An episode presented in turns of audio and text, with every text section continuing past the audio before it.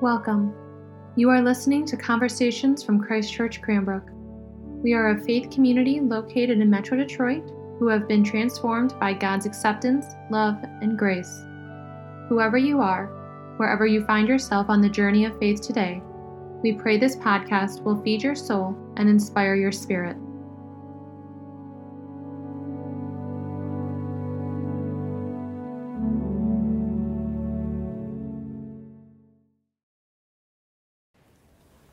Grace and peace to you from God our Father and the Lord our Savior, Jesus Christ. Amen. Before we begin, um, Joe, can I invite you to come forward? I'm sorry. Do you all know Joe Ballesteri, our, our musician in residence and our assistant I, I'm sorry. As I, as I was walking, were you, were you playing a, a little ditty from The Sound of Music? Maybe. Oh, okay. All right. That's what I thought. I thought I thought I recognized it. Like when Julie Andrews is um, meeting with all the kids, and she's trying to teach them how to sing, right? Oh yeah, yeah. Teach them how to sing what? Uh, well, let's see. Do you remember the song? I think it goes. Um, let's start from the very beginning. It's a very Do, good place to start. Ray. Do re mi. That's right. Yeah, yeah. That's right. Was was that what you were playing? Yeah, yeah, exactly. Why? So when I was listening to the gospel and listening to that bit about in the beginning was the word, um, I was thinking about music and, and about how music making begins, and it starts with do re mi. Just like when we learn to read, we start with A B C. When we start to count, we learn with one, two, three. So I was thinking about beginnings a little bit. You want me to tell you about that? I'd like you to tell me a little bit more about beginnings. All right, yeah. well, why don't we all talk about that for a minute here? So, um, do re mi is fundamental. Um, when one learns to sing, when someone first learns how to sing in a choir, like here with the choristers with Christopher Wells, they learn what's called solfege. Do re mi, do re mi fa sol la ti do. The fundamental notes that we call a scale. Uh, I'm going to get a little technical for a minute here. I promise it won't be too long and there will be no test. Uh, so, what does that even mean? Where does that come from? Where are those syllables that are connected to these notes? And what does that have to do with beginnings and what does it mean? So, that type of division of music that we call the scale was really kind of a hodgepodge invention over the centuries that was put together in the Western world in the 12th century by a monk named Guido of Arezzo. Uh, he was a wonderful, wonderful music uh, theorist. He ended up going to help the Pope and work in Rome, and the musicians in Rome were a little jealous of him, and he got moved back up to northern Italy. Uh, but he discovered in an ancient hymn about a beginning, about a birth, the birth of John the Baptist, that there were these syllables that started in each little strophe of the verse do, re, mi, fa, sol, la. And from there, the scale was developed. The foundation of all of Western music today started with a song about birth, a song about the beginning. Um, but that wasn't really the beginning. It's much more ancient than that, this, this concept of music connected to meaning and music connected to beginnings. Let me take you even further back to the beginning high school geometry. Remember Pythagoras? Uh, the Pythagorean theorem. The way I drive on the freeway, I sometimes wish I could take the hypotenuse instead of 94 and 696, right? The straight line to get there as quick as you can. Well, there's a myth about Pythagoras, a wonderful story that talks about the meaning of the universe and the idea of objective truth, and there being harmony and consonance to the world, there being divinity. So, uh, Pythagoras is walking through a field one day. He's walking out in the countryside, and he hears beautiful resonant music, this perfect tone. Um, you know, when you hear a choir sing and everything's perfectly in tune, how wonderful that is. Well, Pythagoras walked into a cave, and in the cave there were hammers made of gold, vibrating, that were vibrating in the air. And he looked at the hammers, and they were in perfect harmony with one another. and he noticed one of the hammers was twice the size of the other, and another hammer was half of the size of the small one. And he realized, oh, these are golden ratios. These are these perfect ratios, these truths, these fundamental truths about how things fit together in the universe that are proof that there is something, some greater power ordering everything and making things sound good together. Um, so that from that, the Greeks developed a whole system of music. Uh, they developed what's called modes, which are ways of putting the notes together, similar to our modern scales. Well, Christianity is all about the world being in order from the beginning, right? We talk about the creation story, that out of nothing, where God just was, order came, right? Out of sometimes you hear the chaos and God breathed over the waters and breathed order. Well, God sang order into the world. There was a, a Christian philosopher in the sixth century in the Roman Empire, I think the Holy Roman Empire by then, getting there, right?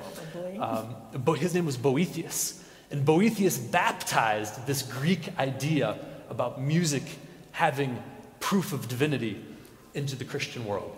And by the time you get to the 12th century, we get do, re, mi, and we get the scale, which now around the world is the foundation of music making.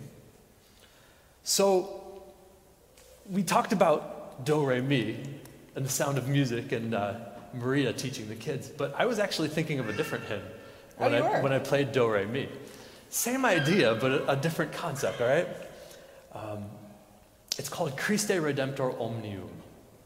And uh, I come from a Catholic background, and this is the Vespers hymn for Christmas. So evening, evening prayer, sung since the sixth century, since Boethius' time.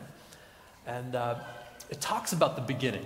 And, and sometimes we think about, you know, Jesus was born as the beginning of Jesus. But the hymn, the first verse says this Jesus, the Father's only Son whose death for our redemption won, before the worlds of God Most High, begotten all ineffably. Before the worlds of God Most High, begotten all ineffably. I had to look up the word ineffably uh, when I first read this hymn, and it means of an unspeakable power or an unspeakable mystery, or it's overwhelming. We just can't describe it. And that's the idea that Jesus was begotten from God the Father at the very beginning of time, before creation. So, what does that really mean? What's that all about? Well, as I was reflecting on it, God isn't just a static being. God is in relationship with God's self. From the very beginning, it wasn't just God, one being, it was God and Son and Holy Spirit together. Which means God is a relationship. God is also a resonance. I know that sounds pretty wild to say God is a relationship. Um, Pope Francis actually said that in his uh, Christmas homily just a couple days ago. So if God is relationship, a relationship is a resonance. If you think about music, we have harmony. And to have harmony, you have to have two people singing together. There has to be a relationship. So it means a lot that God is a relationship. So God resonates, and God is perfect resonance. God is in tune, and God is tuning the universe as God works out God's purpose. So, what does this mean for us? As, just as I was reflecting on this a little bit, we are made in God's image and likeness, right? We are part of His very good creation. So, we are created in the resonance of God. There is a note to our being, there is a pitch to our existence. Um, what else can that mean? In our lives, when things are rough, maybe we're not in tune with God right? God is, is not forcing us to sing a certain song, But God's song is infused in every stone, in every tree, in every beautiful blue sky, in every bit of sunbeam. God is singing God's pitch. And uh, I'm a little bit of a control freak. And, uh, for years and years, I was a music director at the cathedral in Detroit. And uh, choirs and, and lots of liturgical details and getting the bulletins all correct.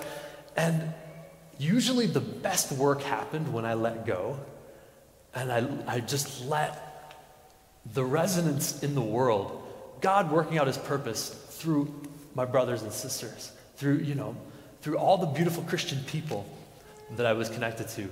That's where the rubber hit the road. And if I relaxed, things went pretty much as well, if not better, than if I was trying to make things happen. But even more importantly, God is in us, right? Emmanuel, God among us, God with us, but God is born in our hearts. Jesus is born in our hearts. That relationship that Jesus has with the Father is ours too. We are children of the Father, and we can call him Abba, right? Daddy, Father. Um, so we should have that same intimacy with one another. We all have that indwelling. So, uh, as a choir director, I often think about tuning right? We want to be in perfect harmony.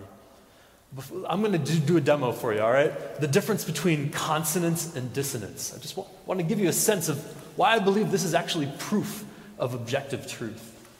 So, I'm going to play this note. That's a pipe four feet tall. And that's a pipe two feet tall. You play them together, almost sounds like one note What about that? Do you hear how it beats? Dissonance. But then, consonance. It's in perfect order. When you sing, do, re, mi, fa, sol, la, ti, do, you get another note.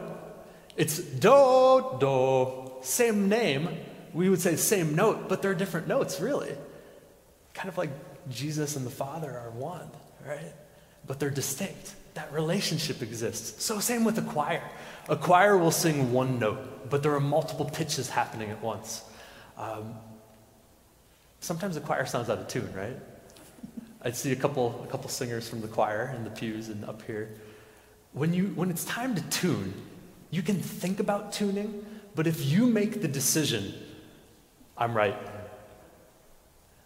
I'm going to wait for them to tune to me, the choir will never tune there's always in that relationship a releasing of your notes so you can find the common note, the greater note, the divine note. And for singers, over time, that happens automatically. Uh, you have to let go, and you have to let yourself resonate with the music that's all around you. So, too, for us as Christians and as, as citizens of the world, right? Sometimes when we have strong political ideas or when we have, I don't know, arguments in our families or other challenges. We're not resonating with one another. We're not resonating with one another, and we try to bring the other person in tune with our note, right? But God has the note. So sometimes we just have to let go, and that's hard, and that takes humility. It takes the same humility, though, that Jesus had when he was born in a stable, in a barn as, as essentially a refugee. So, um, one, I'm going to read you one last thing. I just, I can get a little carried away here and I'm having fun. Isn't this uh, fun? so, that same hymn, that ancient Vespers hymn from the 6th century, has a line that talks about who Jesus is. The Father's light, splendor of the Father the eternal hope for all below. Whatever note he's singing, I want to be on that note. The Father's light and splendor, thou, their endless hope to thee that bow. Accept the prayers and praise today that through the world your servants pay. Amen. Merry Christmas, friends. Amen. Thank you, Joe.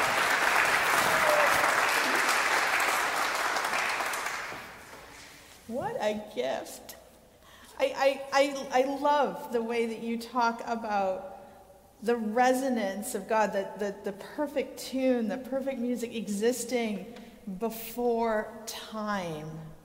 Um, I, think, I think there's something that's really powerful for us that we think of music actually being this beautiful representation of the Word of God, of God and, and just allowing us to think about the resonance that can happen in music. I mean, the idea of that being the beginning is so profound to me. I was, I was thinking a lot about beginnings myself. I think that's why I picked up on, on that sound of music. Let's start at the very beginning. And um, I was just thinking, um, you know, I'm one of those people when I walk into a theater and the film has already begun, I walk out because I feel like if I haven't watched the beginning, I'm, I'm going to miss everything. There's going to be something really crucial that I have not understood. And because you have to start from the beginning.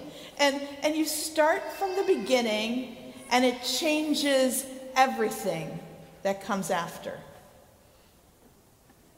I was uh, once at this this preacher's conference, and it was an unusual preacher's conference. It was a conference um, filled with pe- preachers who were evangelical and non-denominational, non-denominational, and I was uh, one of the few who was from the main line. So it was a, a different way of looking at things, and and these preachers, as I was kind of listening to them, they, they preached a different way and a different style. Um, their, their favorite way to speak about what uh, the people of God had to do was, you know, they would tell you that unless you change your ways and repent, and return to Christ our Savior as your Lord, you will go to hell. I mean, they singed your eyebrows when they spoke. And and, um, and the speaker that got up to speak to them was so radical because he knew them so well. He too was an evangelical preacher, a non denominational preacher. And he said to them, he said, You know, too often we preachers like to start the story from Genesis 3. And we like to tell people that they've been tempted and they fell. And they're disobedient to God and they haven't done what was right. And we start the story there. Have we forgotten that the story begins in Genesis 1? Where the God who was filled with light and love and joy and peace. That God made everything. And that God said, Oh, that's good. Very, very good. It matters where you start. Start at the beginning. It's a very, very good place to start. I was thinking about this because I think so often you and I like to start in the middle, even in our lives, right? We want to start when things go haywire. We want to start when we screwed it all up. We want to start when the problems have appeared in our lives. And instead, God said, No, no, no. Start where it says, Where I made you to be good. I made you to be very good and then tell your story. During Christmas, I think we sometimes like to start with the birth of Jesus Christ. We think that the incarnation is where we begin the story. But today we are reminded both through our music and through the resonance of our own life with God and by God Himself. That we start our stories in the beginning when there was the Word. That's when you and I, who weren't even a twinkle in our ancestors' eyes, that is when you and I were decided and imagined by God. I want you to think about what it was like when God was before creation. Just use your mind's eye and imagine God, as, as Joe so beautifully put it, God in relationship. A God who is fully whole and complete and perfect and filled with joy and filled with music and laughing and dancing. You know what comes to my mind is um, a great big kitchen full of a dozen cooking mamas. And they're all laughing and they're telling stories and they're drinking wine and they're dancing around and making their delicious dishes. That is the God who made you. So you start there and you realize something pretty profound that this God, this joyful, cacophonous, singing, dancing, filled with words and music God, this is the God that made you and imagined you into existence. And it is this God, therefore, that says you start your story from the beginning and you, therefore, listen for this, you were meant to exist before the beginning of time. And that makes you just like the Word that became flesh. That makes you timeless, and eternal. That's the scandal of the incarnation. Before the beginning of time, you were meant to be. Merry Christmas, you timeless and eternal ones. Amen.